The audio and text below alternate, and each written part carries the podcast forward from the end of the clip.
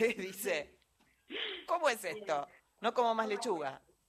No, no, no es... Em, a ver, la, noticia original eh, estuvo relacionada a un trabajo que se acaba de publicar que muestra eh, que hay en un número de muestras que es relativamente pequeño en torno a lo que es la productividad nacional de hortalizas, que se han detectado parásitos intestinales que no son parásitos que presenten, eh, digamos, o, que posibiliten a pensar de que no se puede comer eh, las hortalizas de hoja, sino son parásitos que frecuentemente se encuentran en el ambiente y que particularmente este estudio que se hizo entre el año 2016 y 2020 se hizo primero en la población humana, después en los animales de compañía de esta región hortícola de La Plata. Y en relación a esa pregunta de dónde podían estar estos eh, parásitos que eh, detectamos en las familias, en los animales, hicimos un análisis en agua, suelo y hortalizas. Pero la muestra es, es muy, muy pequeña, es muy preliminar el estudio. E insisto que estos parásitos están a nivel mundial en todas las regiones, no son de los parásitos que más nos llamen la atención en términos de preocuparnos, pero sí, por supuesto, como cualquier alimento, si llegamos a encontrar algún microorganismo, hay que tomar alguna medida de control. Entonces, eh, si bien la muestra es pequeña, eh, lo único que nos invita a pensar es que, por supuesto, podemos seguir comiendo las lechugas y los vegetales que consumimos crudos, pero que siempre, como con este o cualquier microorganismo, tenemos que hacer una eh, higiene adecuada de esos alimentos antes de consumirlos en la mesa. Mm. Lo que sucede puntualmente es que eh, no tiene que ver con prácticas de manejo en la producción, porque tanto el INTA como SENASA siempre están presentes en las quintas articulando y también en las capacitaciones y formaciones con las familias que siempre están también. Eh, eh, en, esa, en esa zona, Andrea, tal vez faltará cloaca, faltará agua potable. Exactamente, o sea, el, el punto de cualquier investigación es poner en relieve una situación en concreto. Acá lo que se está expresando es que, bueno, hay, está la presencia de parásitos, que sabemos que pueden estar en todos los lugares, pero puntualmente, ¿qué, ¿cuál sería la pregunta, no? Bueno, ¿de dónde vienen? ¿Por qué? Y ahí están las fuentes de infección.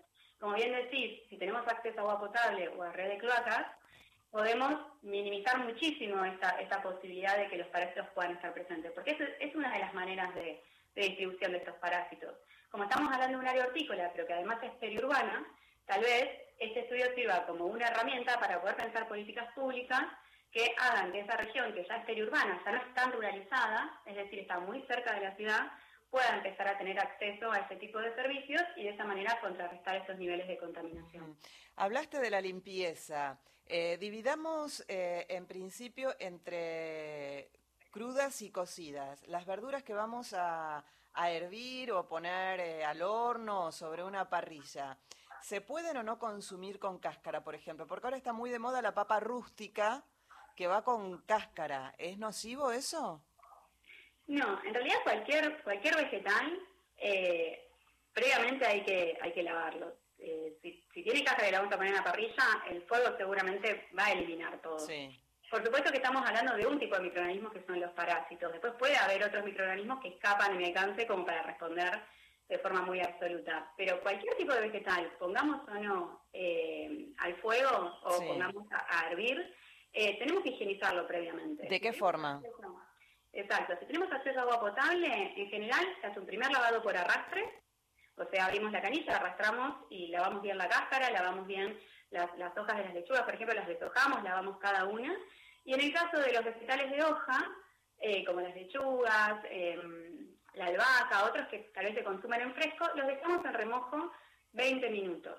Pero toda esta agua es si tenemos un agua potable. Si no tenemos acceso al agua potable, podemos mejorar y tratar esa agua, lo que no significa que sea agua potable.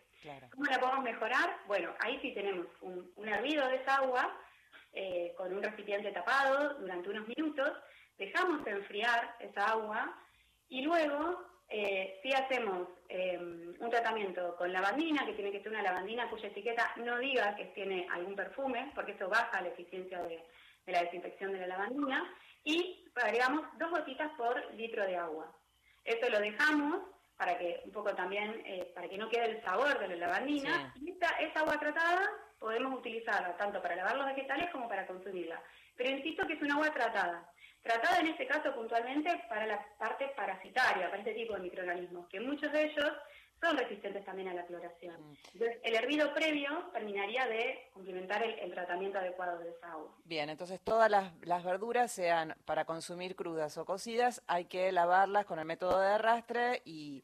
Ahora, em, está muy, más desde la pandemia, eh, em, cocinar todo en un día, eh, batch cooking y, guardar, eh, y enseñan determinados métodos, entre los cuales está, por ejemplo, a las verduras de, hoja, eh, dejarlas en remojo en agua y vinagre de alcohol. ¿Eso sirve? Bien, bueno, hay muchos, hablando científicamente, ¿no? Hay muchos trabajos que tal vez expresan que eso no sería el medio más adecuado, pero también, eh, por lo menos personalmente, siento que hay un montón de, conocimientos también populares que, son importantes. Las abuelas hacían mucho eso. Y creo que eh, lo adecuado sería utilizar agua clorada, pero también clorada, digo, utilizar lavandina, pero la medida justa, porque también nos podemos intoxicar con Claro. Entonces, tiene que ser la medida justa. Eh, las, mismas, las mismas medidas higiénicas que se tomaban para la pandemia también podrían funcionar. Pero insisto que esto no es algo em, que apareció de golpe, esto es algo frecuente, es algo que tiene que ver con la higiene, como si habláramos de un lavado de manos. Eh, vamos a poner otro ejemplo, cuando apareció el COVID, empezamos a repensar cómo era ese lavado de manos. Pero el lavado de manos lo aprendimos cuando éramos eh, niñeces y, teníamos que hacerlo para, para un montón de microorganismos. Entonces son las mismas medidas que eh, tenemos que tener en cuenta para cualquier tipo de microorganismo, sea bacteria o virus.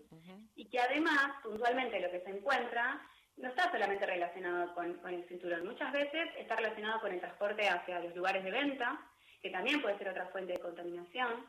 Entonces, lo mejor es no entrar en ninguna alarma en términos de los vegetales que vamos a consumir, la comunidad en general, y hacer estas medidas higiénicas, que las venimos haciendo desde siempre, o por lo menos deberíamos, para poder evitar cualquier tipo de microorganismo.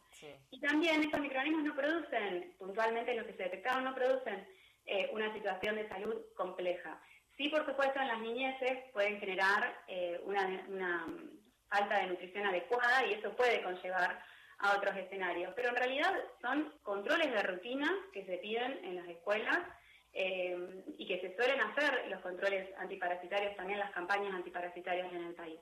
Andrea, ¿conviene cuando llegamos de la verdulería ya higienizar toda la verdura y así guardarla? ¿Puede llegar a contaminar eh, una planta de lechuga, otro alimento, o un envase de jugo, o un envase de, yogur, si lo, lo ponemos sin lavarlo?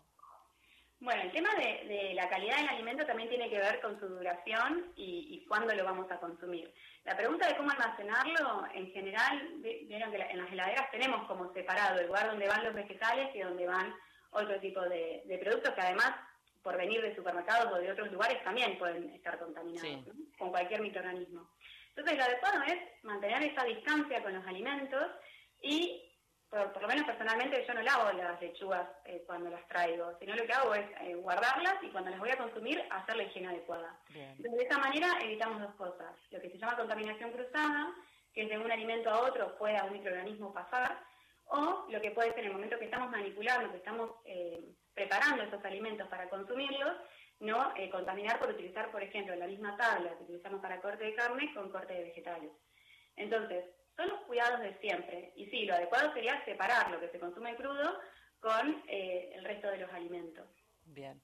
Bueno, Andrea, muchísimas gracias por toda esta información y a, ponerla en práctica antes de consumir un alimento. ¿Puedo hacer una aclaración? Sí, por supuesto. Em, el título que dice altas concentraciones de parásitos en las hortalizas no es el más adecuado y un poco salió de la nota original. Yo invito a las personas a que lean la, la nota original eh, que está también a disposición por la Universidad de La Plata, y que cualquier pregunta que, tengan, justamente se pongan en contacto con el, el, CEPAVE, que es el Centro de Estudios Parasitológicos y de Vectores, o con el Laboratorio de Inmunoparasitología de la Facultad de Veterinaria. Eh, ¿Hay algún mail, algún teléfono? Eh, sí, yo ahora se los puedo facilitar para que ustedes puedan... Dale, perfecto, y nos lo dejamos acá para cualquier consulta de algún oyente. Bueno, muchísimas gracias por la, por la aclaración, Andrea. Bueno, muchas gracias a ustedes, que tengan buen día. Buen día, era Andrea Falcone, bióloga egresada de la Facultad de Ciencias Naturales y Museos de la Universidad de La Plata.